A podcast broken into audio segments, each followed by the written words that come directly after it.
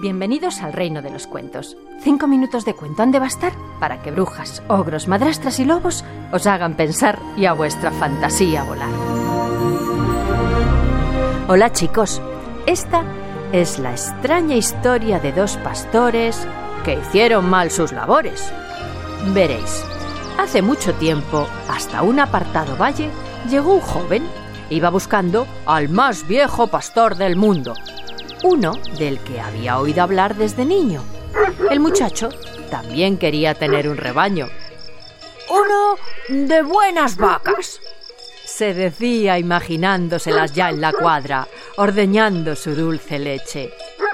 O quizá de ovejas y cabras, dudaba un momento después, soñando con buenos quesos. El joven no sabía que sería mejor y por eso una mañana salió a buscar al más viejo pastor del mundo. Seguro que él lo resolvería.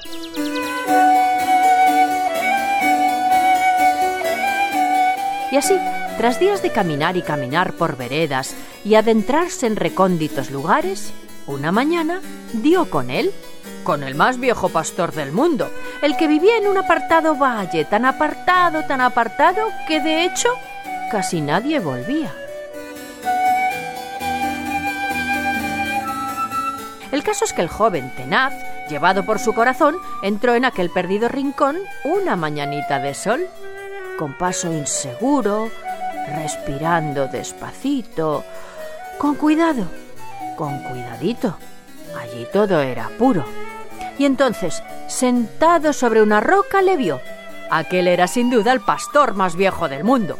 Era un hombre de piel rugosa, como la ladera de una montaña, y en medio de su antigua y vieja cara, dos ojos profundos, de un extraño color cambiante, según fuera su semblante.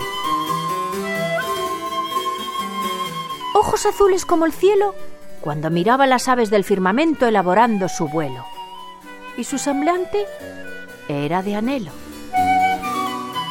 Cuando llovía sobre las copas de los árboles, ojos verdes como agua de estanque se tornaban al instante y su semblante distante. Ojos pardos como las aguas de los ríos cuando saludaba a los seres bardos y su semblante navegante.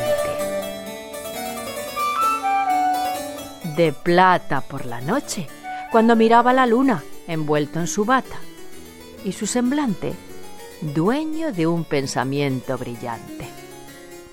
Había magia en la mirada de aquel pastor antiguo, y al verle, el muchacho hacia él se dirigió y una sola pregunta le hizo.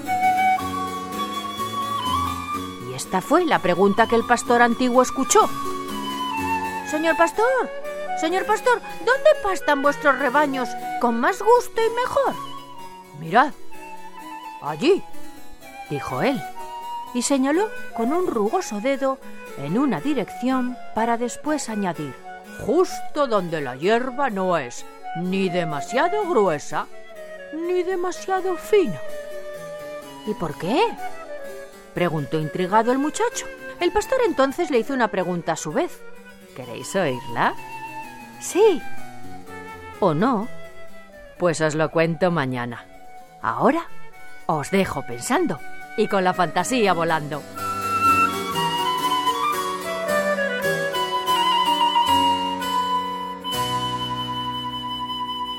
Esther de Lorenzo contando cuentos en Radio 5.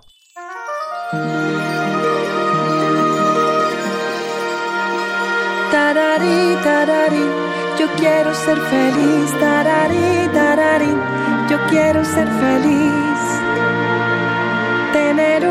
Arco iris de colores muy vivos, jugar con las sombras de mis amigos.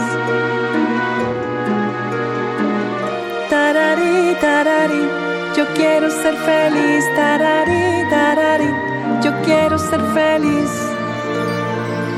Tarari, tarari, antes que a llorar, yo quiero aprender a sonreír.